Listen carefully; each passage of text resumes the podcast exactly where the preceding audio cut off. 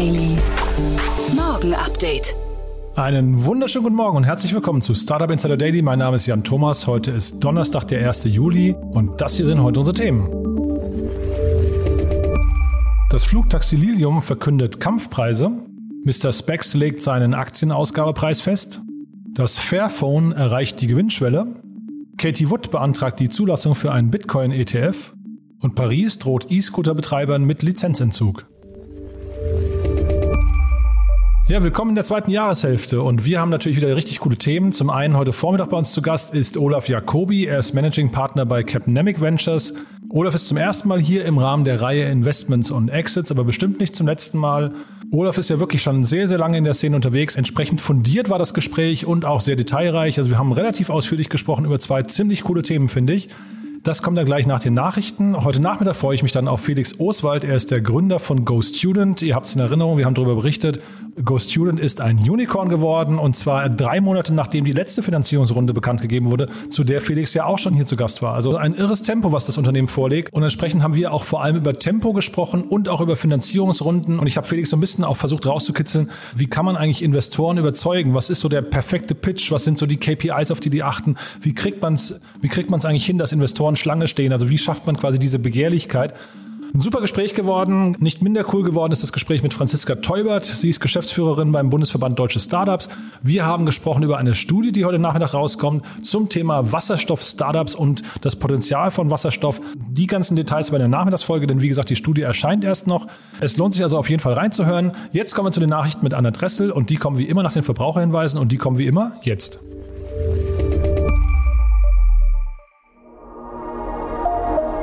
Werbung.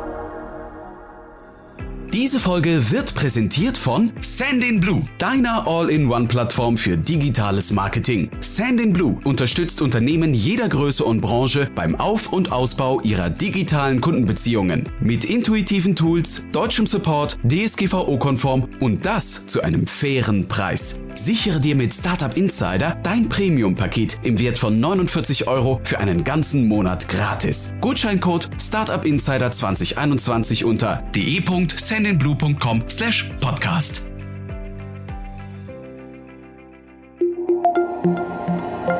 Das war die Werbung. Und jetzt geht es weiter mit Startup Insider Daily. Nachrichten. Our mission at Lilium is to create a transportation system that is based on electric vertical takeoff and landing jets and that enables everybody uh, one day in the future uh, to, to book one of these on their smartphone and, and fly with these jets uh, on, a, on a similar price like a taxi or a car today. Flugtaxi Lilium verkündet Kampfpreise. Im Zuge seines angepeilten Börsengangs hat das Münchner Lufttaxi-Startup Lilium bei der US-Börsenaufsicht SEC eine Reihe an Dokumenten eingereicht. Diese enthalten unter anderem auch die für die Flugtaxis geplanten Preise. Aus den eingereichten Dokumenten geht hervor, dass der Ticketpreis 2,25 Dollar pro Meile betragen soll. Dies entspräche 1,16 Euro pro Kilometer. Damit wolle man sich als ernsthafte Alternative zu Bahn und Auto etablieren. Lilium plant, durch eine Fusion mit dem SPAC Cal Acquisitions an die US-Börse Nasdaq zu gehen. Die Fusion soll Lilium eine Finanzspritze von 830 Millionen US-Dollar einbringen. Mr. Spex legt Aktienausgabepreis fest. Beim Börsengang wird der Optiker Mr. Spex insgesamt bis zu 15 Millionen Aktien ausgeben. Diese sollen laut der begleitenden Banken für voraussichtlich 25 Euro zugeteilt werden. Damit liegt der Ausgabepreis in der Mitte der avisierten Preisspanne, die von 23 bis 27 Euro reichte. Mr. Spex könnte somit mit einem Erlös von 374 Millionen Euro rechnen, wovon knapp 245 Millionen Euro dem Unternehmen selbst zufließen. Mit diesem Kapital will das Unternehmen international expandieren. Der Börsenwert läge dann bei mehr als 800 Millionen Euro. Erster Handelstag an der Frankfurter Börse ist voraussichtlich dieser Freitag. BuzzFeed präsentiert News-Angebot für junge Zielgruppe. Die Unterhaltungsplattform BuzzFeed will mit einem neuen Konzept für tagesaktuelle Nachrichten starten.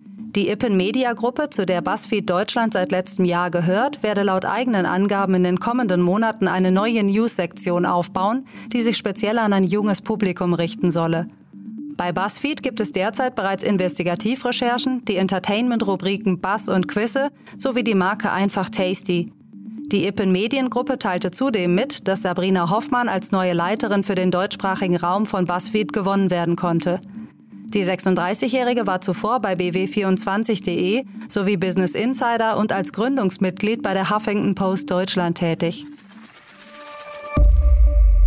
Fairphone hat sich das Thema Nachhaltigkeit sehr groß auf die Brust geschrieben und wirbt mit einem modularen System, einer transparenten Lieferkette und erneuerbaren Energien bei der Produktion. Fairphone erreicht Gewinnschwelle.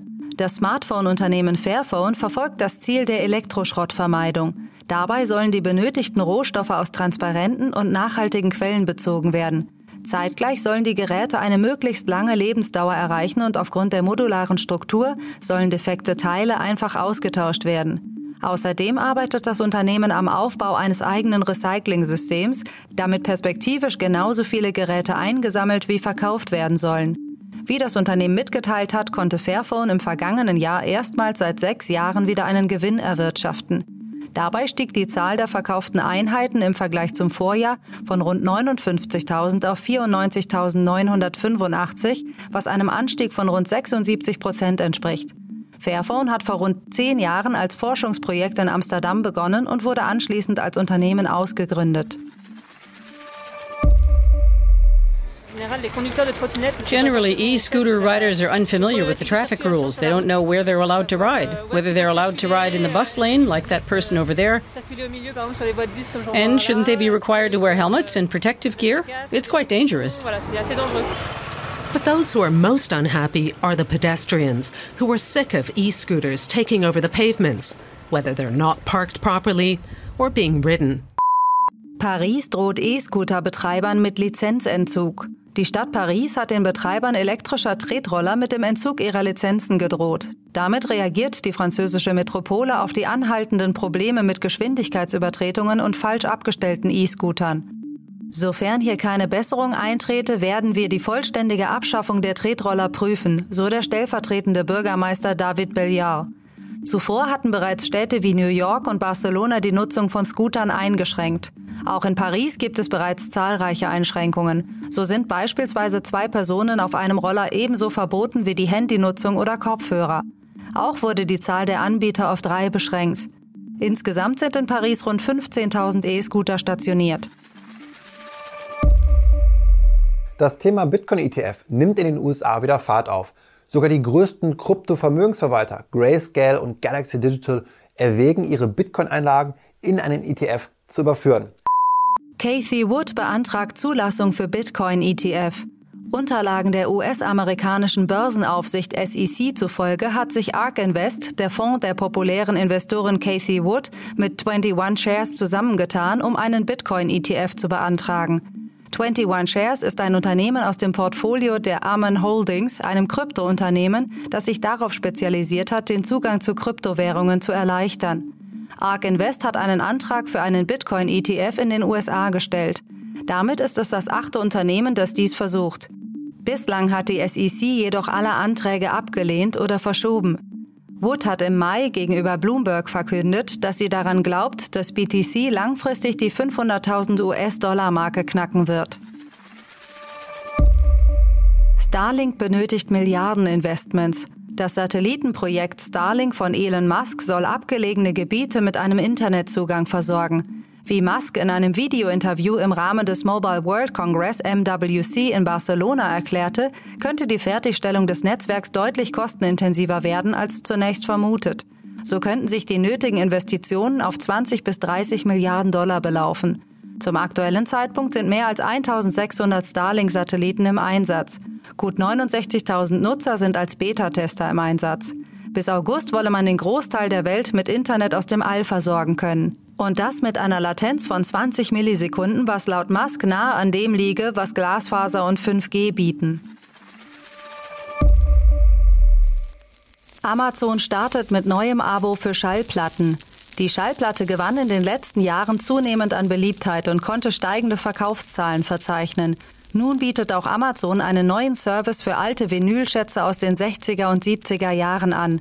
Unter dem Titel Vinyl of the Month Club The Golden Era startete der E-Commerce-Riese nun mit dem neuen Abo-Dienst, bei dem die Kunden einmal im Monat eine Schallplatte erhalten. Angefangen hat Amazon laut den Rezensionen mit dem Pink Floyd-Album The Wall, gefolgt von London Calling von The Clash.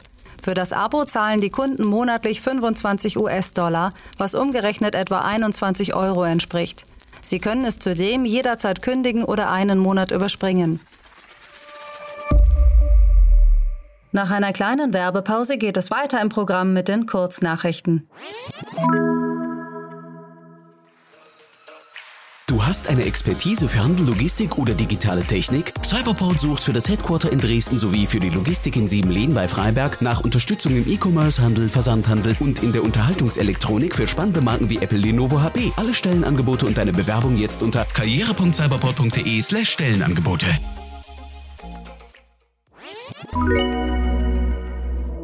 Startup Insider Daily. Kurznachrichten. Kurznachrichten. Der Lieferkonzern Delivery Hero hat sein angekündigtes Deutschland-Comeback vollzogen und startet unter dem Namen Foodpanda einen Lieferservice für Restaurants und lokale Händler. Die Naturschutzverbände Grüne Liga und NABU sind mit einem Eilantrag gegen eine vorzeitige Teilzulassung für den Bau der Tesla-Fabrik in Grünheide bei Berlin gescheitert. Das Gericht sah die möglichen Gefahren, die von dem Probebetrieb ausgehen, als zu gering an. Laut einer Auswertung des Ausbaus der Ladeinfrastruktur in 31 europäischen Staaten liegt Deutschland im Vergleich auf Platz 12. Auf den Spitzenplätzen im Ranking liegen die Niederlande vor Norwegen und Schweden. Untersucht wurde, wie viele öffentlich zugängliche Ladepunkte in einem Land in Relation zum Gesamtbestand an PKWs vorhanden sind. Das RK des Slowaken Stefan Klein hat am Montag seinen ersten Testflug in der Slowakei absolviert. Dabei flog es in 35 Minuten von Nitra nach Bratislava, eine Strecke von rund 75 Kilometern. Shopify hat im Rahmen seiner jährlichen Entwicklerkonferenz Shopify Unite umfassende Neuerungen für seine E-Commerce-Plattform vorgestellt. So sollen Händler mehr Anpassungsmöglichkeiten für ihren Online-Shop erhalten.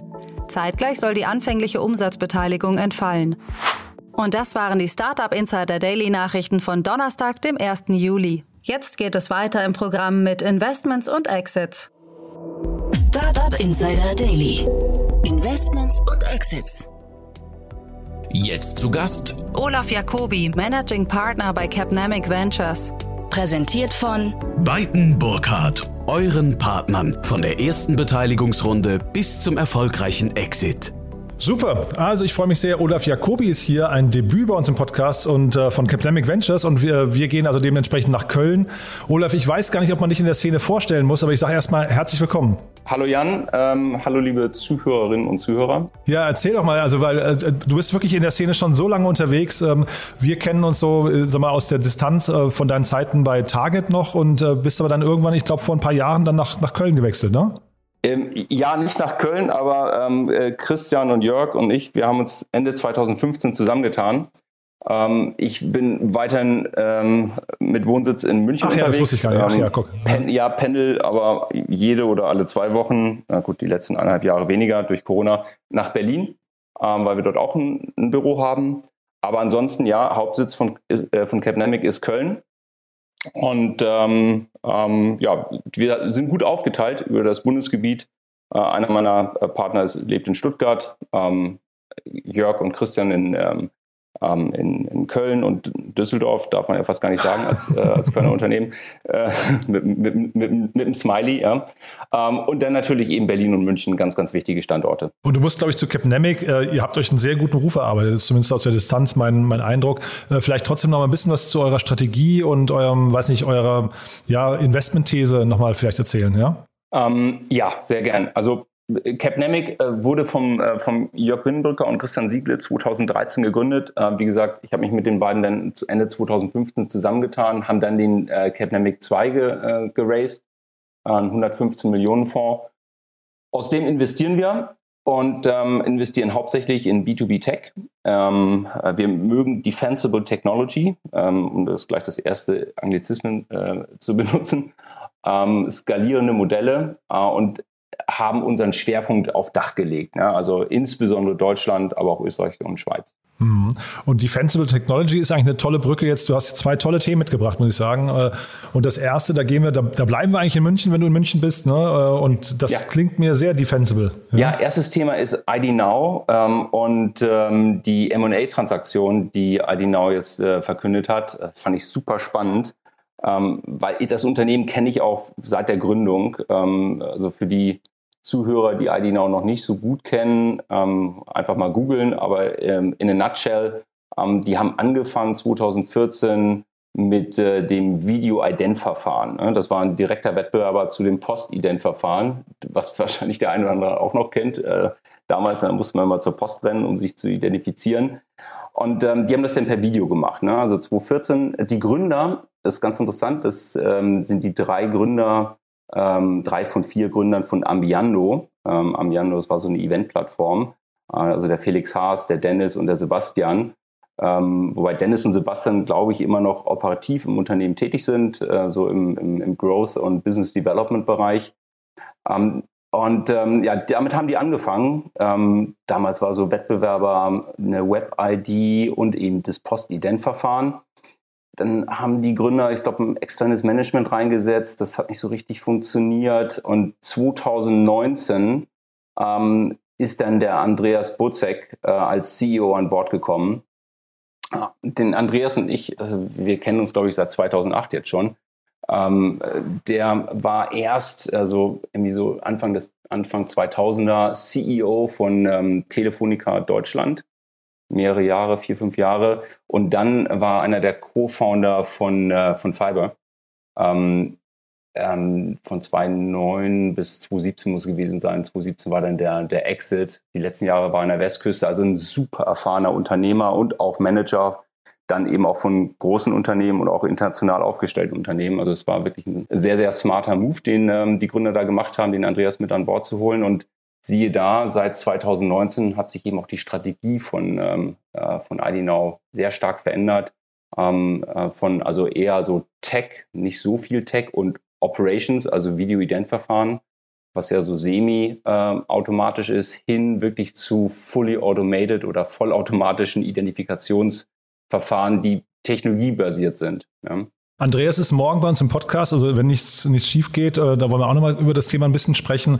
Der war auf, äh, ich habe ja früher Berlin Valley gemacht, der war auf dem allerersten Cover bei uns drauf. Das war echt ganz cool mit Fiber damals und mit Janis Zech, glaube ich. Und, ja, genau, es war sein Co-Founder. Genau, Janis, und, ja. und Jan Beckers damals. Ne? Also mhm, mhm, mhm, cooles Team, waren sehr erfolgreich. Aber jetzt bin ich aus diesem ganzen, ich, ich werde mit dem ID Now, ich kann das Thema natürlich total greifen und wahrscheinlich haben es viele Hörerinnen und Hörer auch schon mal tatsächlich irgendwie sind damit in Berührung gekommen, weil das ja irgendwie sich sehr etabliert hat, dieses dieses ganze Videoident-Verfahren. Trotzdem bin ich aus dem Unternehmen nicht ganz schlau geworden. Die haben also jetzt ein Unternehmen übernommen, Adria Next, äh, oder äh, wie heißen die, Ariat Next aus, ähm, aus Frankreich. Die haben angeblich 125 Mitarbeiter. Ja, das klingt ja echt schon nach einem großen Unternehmen. Äh, was, was kann sowas kosten? Ähm, ja, also äh, das Interessante ist, dass es schon die, der dritte Zukauf ist, äh, den ID Now äh, getätigt hat. Ne? Also die haben ähm, ich glaube, irgendwie so im Herbst 2020 haben die das äh, Callcenter von Wirecard ähm, übernommen. Ähm, das war jetzt nicht unbedingt ein Technologiezukauf. Und dann haben die im ähm, Anfang 21, also Anfang dieses Jahres, haben die äh, die Identity Trust Management ähm, äh, übernommen. Und ähm, da habe ich schon mal ein bisschen raufgeschaut, dachte, okay, das ist echt spannend, weil das Unternehmen Identity Trust Management hatte eben Technologien, die über Video-Ident hinausgehen. Ne? Die hatten so eine Auto-ID, Auto ähm, ähm, Altersverifizierung, ähm, auch für Shop und ähm, Systeme. Also das war schon, da haben sie schon Technologie zugekauft. Sicherlich jetzt nicht die größte Deep Tech, die sie dazu gekauft haben, aber äh, auch einige Kunden, wie eine WeShare, 1 und 1, Aldi Talk und einige hundert, vielleicht auch tausende von Shops, ähm, die mit, äh, mit äh, dem System gearbeitet haben oder wahrscheinlich immer noch arbeiten. Ne? So, ähm, das war also definitiv schon der richtige oder ein, ein Step in Richtung Tech-Zukauf und die Ariat oder Ariat Next ähm, habe ich mich jetzt natürlich ein bisschen reingelesen. Ähm, die haben nicht so richtig viel geraced bislang. Die wurden 2000, nee, 2010 haben sie eine Runde von 1,5 Millionen geraced. Und dann aber eben wirklich wohl eine sehr gute Technologie aufgebaut und ähm, insbesondere aber Kunden in Frankreich und im südlichen Europa. So, und wenn man jetzt ähm, Now sich genau anschaut, dann waren die sehr stark in Dach unterwegs, haben ein paar Mitarbeiter in UK und mit Ariad Next werden sie sicherlich eben auch das restliche Europa äh, angehen. Also das ähm, sieht nach einem guten Technologiezukauf aus, aber auch natürlich eine Expansion ähm, äh, zu einem paneuropäischen Player. Jetzt hatte ich mir im Vorfeld unseres Gesprächs auch eure Webseite nochmal angeschaut, also Capnemic, eure Portfoliounternehmen. Und äh, ihr habt ja, ihr seid ja bei Staffbase in, äh, investiert, ne? Und mhm. äh, Martin Böhringer war ja auch schon zweimal bei uns im Podcast.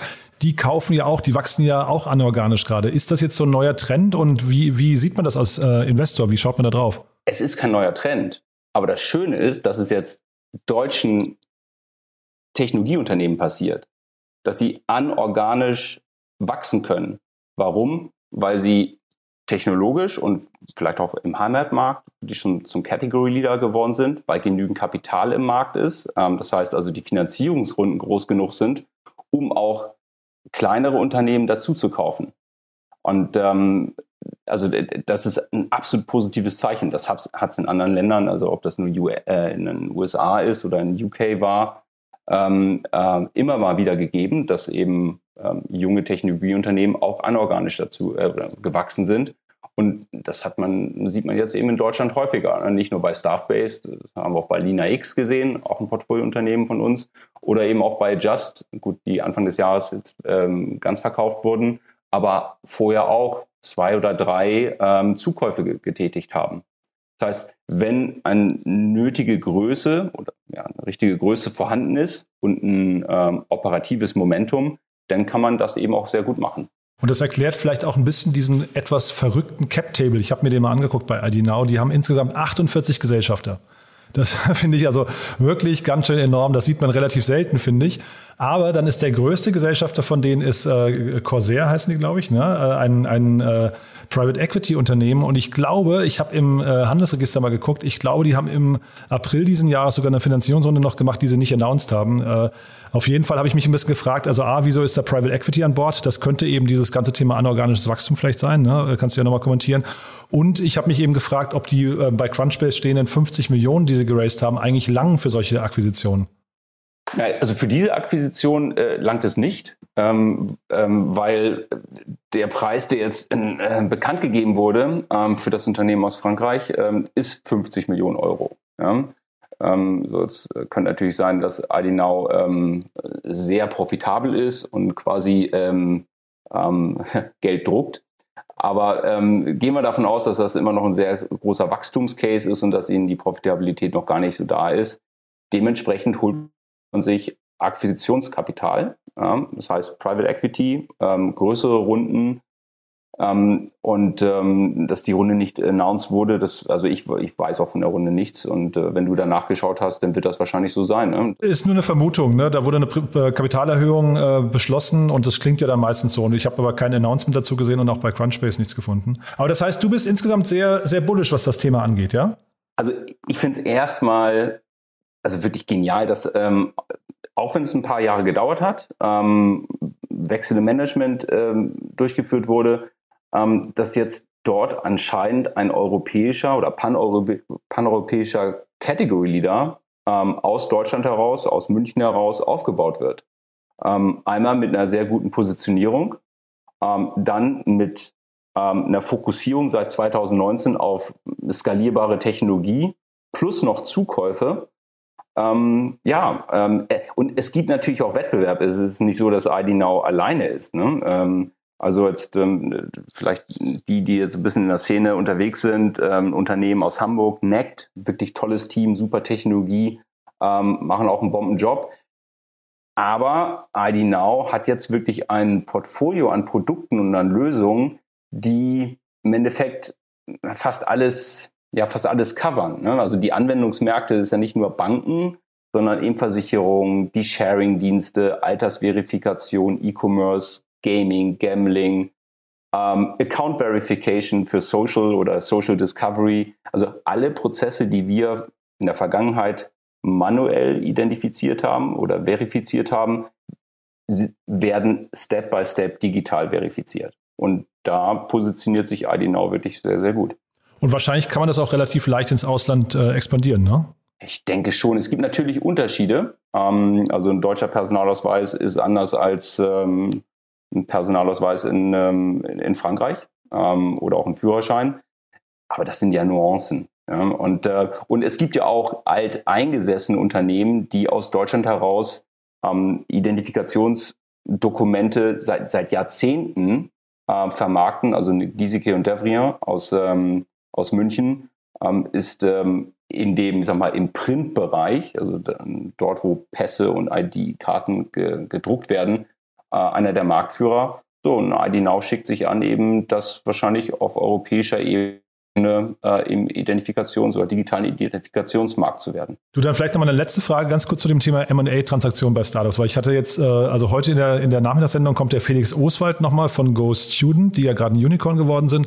Und den hatte ich auch gefragt, ob sein Kapital, also sie haben jetzt über 200 Millionen äh, auf der Bank, ob sie das zum anorganischen Wachstum nutzen wollen. Und er wiederum sagte, nein, bräuchten sie gar nicht, weil sie eigentlich stark genug äh, von sich aus skalieren können.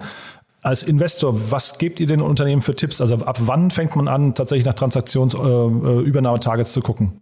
Ähm, wenn, wenn ein Unternehmen in einem sehr spitzen Use Case in einem Markt auch immer noch weiter wächst und wächst und wächst, ähm, dann ähm, kann eine M&A-Transaktion auch eine Distraction sein, also eine, dass man sich so ein bisschen verirrt. Ähm, man muss ja auch Kulturen zusammenbringen. Also jede Unternehmenszusammenführung ist ja auch Zusammenführung von Menschen von unterschiedlichen Kulturen und da ist auch immer ein gewisses Risiko enthalten. Ne?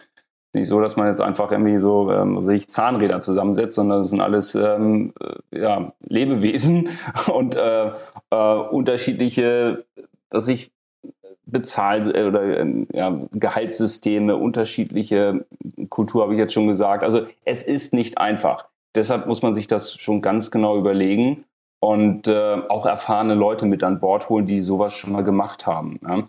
In Deutschland ist es ja so, dass eben die, die Technologieunternehmen nicht gerade Innovation durch Zukäufe in den letzten Dekaden durchgeführt haben. Ähm, sicherlich eines der besten Beispiele ist eine Cisco, die über 200 Unternehmen, ich glaube, wir müssen jetzt so langsam bei 220 Unternehmen ähm, äh, angekommen sein, dazugekauft haben, um zu wachsen, um neue Technologie ähm, mit anzubieten ja, und ähm, das Unternehmen groß zu machen. Und dann, ähm, jetzt habe ich dich da äh, schon fast ein bisschen, äh, was ich gelöchert, aber ich finde es halt wirklich ein spannendes Thema. Aber es gibt ja noch ein anderes spannendes Thema, was du mitgebracht hast. Und da habe ich fast gedacht, äh, dass vielleicht Point 9 Capital so ein bisschen Konkurrenz bekommt. An, an die habe ich jetzt gar nicht gedacht. Also es geht um, nein, nein. Ah, wirklich? Nein. Ah, krass. Äh, es geht um Peak, ah, ähm, äh, nur weil das auch mit P anfängt. Ähm, und äh, in Berlin sind, äh, nee, das glaube ich nicht. Also ähm, das, ich, wahrscheinlich hat es der eine oder andere gelesen, also Peak, das ist ein, ein VC aus Holland, ähm, der, ähm, die schicken sich jetzt an, eben nach Berlin zu kommen. Und ähm, das fand ich sehr spannend, nicht weil es jetzt ein namhafter, riesiger VC ist, sondern ähm, dass eben eher ein kleiner äh, Venture Capital Investor aus Holland sagt, na, ähm, Holland ist mir nicht mehr groß genug, ähm, ich gehe jetzt nach Berlin. Ähm, hätte auch nach London oder nach Paris oder nach Barcelona oder nach Lissabon äh, gehen können. Ähm, nein, die gehen nach Berlin. Und kannst du das nachvollziehen oder hätt, wärst du dann stattdessen eben nach Barcelona oder London gegangen? Also ich bin jetzt kein holländischer Venture-Fonds. Einerseits kann ich das ein bisschen nachvollziehen, andererseits halte ich es auch für, ähm, boah, für echt gewagt. Ne? Also vielleicht zu Peak ähm, die, die gibt es seit 2007. Ähm, der erste Fonds, da gab es gar keine Größe. Es war wahrscheinlich ein paar Business Angel Investments von den Gründern. Dann in 2009 haben die einen 5 Millionen Fonds aufgesetzt. Ähm, ja, das machen heutzutage einige äh, Gründer, die aus, ähm, äh, egal ob aus Berlin oder München, die einen Exit hinter sich hatten, ähm, alleine. Dann haben die 2015 ähm, den dritten Fonds geraced mit 12 Millionen. Das ist immer noch ein extrem kleiner Micro-VC. Und seit 2019 sind die mit einem, ähm, mit dem vierten P-Capital unterwegs, also mit 66 Millionen, aus dem jetzt eben noch investiert wird. Die Investments, die Peak bislang gemacht hat, ähm, sind außer drei Unternehmen alle in Holland und in Belgien. Ähm, Peak hat in Graph CMS aus, aus Gießen investiert. Ähm, interessantes Unternehmen, wirklich sehr guter Gründer ähm, und haben zwei Investments in Nordics gemacht, ich glaube in Schweden. Und jetzt zu sagen, na, also mit dem Fonds, der wahrscheinlich auch schon zur Hälfte ausinvestiert ist, ähm, schauen wir uns in Berlin um. Ja, Berlin gibt es sehr viel Dealflow, aber auch nur etwa 25, 30 Prozent des deutschen Dealflows. Ja? Ähm, wenn wir jetzt Technologie, insbesondere B2B-Tech-Unternehmen ähm, äh, uns anschauen, dann ist Berlin und München auf Augenhöhe, was die Anzahl der Deals angeht. Ähm, je mehr wir Richtung Tech gehen, desto wichtiger ist München. Also Berlin ist eben nicht Deutschland. Ne? Aber es ist eine absolute Aussage und positive Aussage dem deutschen Tech-Ökosystem gegenüber. Ja? Dass die eben nicht nach Oslo, Helsinki, ähm, ähm, Stockholm gehen oder äh, Lissabon oder Barcelona, sondern eben nach Berlin. Ja. Ja, ich hatte mit äh, an Point 9 gedacht, weil äh, der Schwerpunkt ja eben Marktplätze und SaaS-Companies sind. Und das hatte ich jetzt gedacht, ist eigentlich auch dann von der Größe her 66 Millionen. Point 9 hat ja diesen 99,99 Millionen Fonds aufgelegt. Ne? Ähm, also das ist so alles so ein bisschen ähnlich. Deswegen hatte ich an Point 9 gedacht. Also vielleicht was die Marktplätze angeht, aber jetzt ähm, mit Verlaub, SaaS ist im Endeffekt alles. Alles, ne? Ja, also, also ich gedacht, es gibt ja, natürlich genau. immer noch ein paar Unternehmen, die, ähm, die ähm, äh, on-premise Enterprise Software auch äh, entwickeln und beim Kunden implementieren und installieren. Aber zu 90, 95 Prozent ist es SaaS. Ähm, also cloud-based. Und äh, das ist das ist ja nichts Außergewöhnliches. Also wenn, wenn heute einer sagt, ich bin ein Enterprise SaaS Investor, ähm, äh, dann ist die Aussage, ich bin Enterprise Software Investor, weil 90 Prozent aller Lösungen sind SaaS. Also leg mich jetzt nicht auf die 90 Prozent fest. Ne? Es können 85, können auch 95 sein. Und ich hatte hier in einem Artikel gelesen, dass äh, die ihre Investmentsentscheidungen auf den vier Ts äh, aufbauen, und zwar Team, Traction, These und Timing. Da habe ich gedacht, das könnte eigentlich auch für jedes Unternehmen gelten, ne? Ähm, ja, ähm, als ich das gelesen habe, ich war dann auch auf der Website, dachte ich so, wow, das kenne ich, weil wir haben die drei Ts, Team, okay. Team Timing, Technology. Und äh, ich glaube, der ähm, äh, Matthias Jungmann ähm, von, äh, von Moonfire hat die drei Ps, ähm, People, Product, Problem. Also jeder hat Ts oder Ps. Ähm, ähm, das ist natürlich generisch. Das muss auch generisch sein, weil äh, anhand dieses Frameworks überlegt man sich Investment in viele Unternehmen. Also das kann nicht zu feinmaschig sein. Und aber ich, ich höre auch raus, also du begrüßt es eher, dass die jetzt kommen. Das ist also kein, kein Wettbewerb, den man jetzt scheuen muss, sondern äh, man freut sich über Kapital, das nach Deutschland kommt, ne?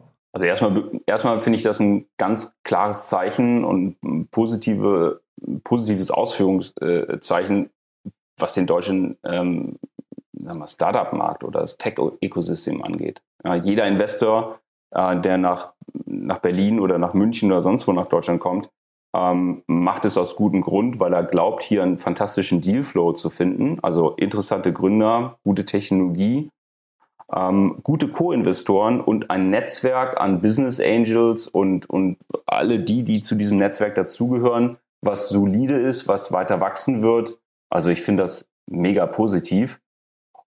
Ob ein Frühphaseninvestor, der sehr stark doch in Seed investieren muss, mit 66 Millionen Fondsvolumen kann man nicht unbedingt ähm, als Sweet Spot A-Runden haben, weil diese A-Runden heutzutage einfach zu groß geworden sind, dass man ausreichend Portfoliounternehmen finanzieren kann, wenn man immer nur in A-Runden investiert mit 66 Millionen.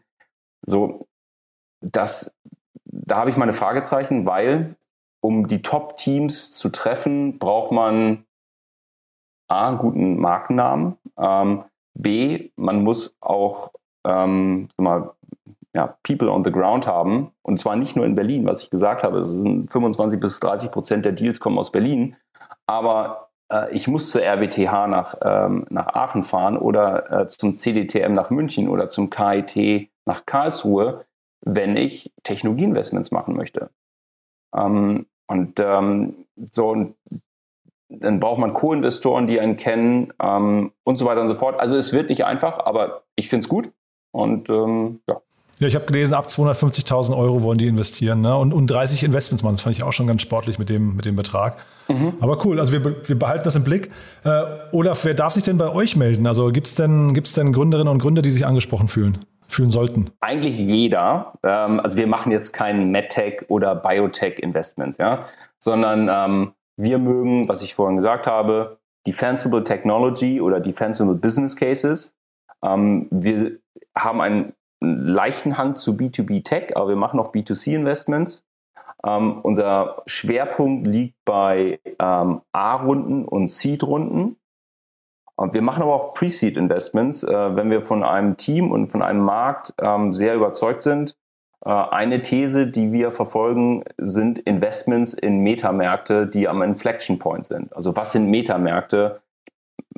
Ich benutze mal ein Beispiel. Ähm, eines unserer letzten Investments, das ist die Ecure ähm, aus Aachen. Die machen Batteriemanagement und Intelligence, ähm, äh, haben eine Batteriemanagement und Intelligence äh, entwickelt. So, dieser gesamte Batteriemarkt ist eben ein Metamarkt. Unsere Society, unsere, unsere Gesellschaft wird auf äh, Batterien laufen in der Zukunft. Und ähm, ist dieser Markt am Inflection Point, das heißt, äh, wir müssen nicht mehr warten, dass der anspringt, aber wir sind auch nicht zu spät. Also der Markt ist auch noch nicht irgendwie ja, zu mature. Ähm, ja, auch das ist gegeben. Also solche Cases, die mögen wir. Ähm, und ähm, aber jede Gründerin und jeder Gründer, ähm, die sich von uns angesprochen fühlen, geht auf unsere Website capnamic.com. Ähm, ähm, mit denen unterhalten wir uns gern. Cool. Ja, apropos unterhalten wir uns gern. Hat Spaß gemacht. Ja, ich hoffe, wir unterhalten uns bald wieder. Und äh, sage erstmal vielen, vielen Dank, Olaf. Hat äh, wirklich, ja, war, war, war mir ein Vergnügen. Ja, Jan, danke für die Fragen. Danke, dass ähm, ich die Möglichkeit hatte, ähm, meine Sichtweise ein bisschen zu teilen und ähm, ja, hoffentlich bis bald. Dieser Beitrag wurde präsentiert von Beiten Burkhardt, den Venture Capital Experten. Maßgeschneiderte Beratung von der Gründung bis zum Exit. Startup Insider Daily, der tägliche Nachrichtenpodcast der deutschen Startup-Szene. Ja, das war schon für heute Vormittag. Das war Olaf Jacobi von Capnemic Ventures.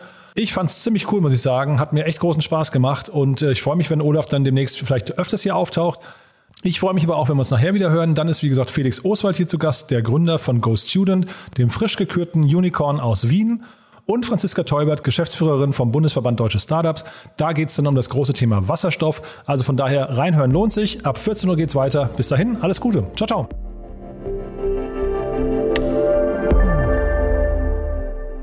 Diese Sendung wurde präsentiert von Sendin Blue, deiner All-in-One-Plattform für digitales Marketing. Alle weiteren Informationen auf de.sendinblue.com/podcast.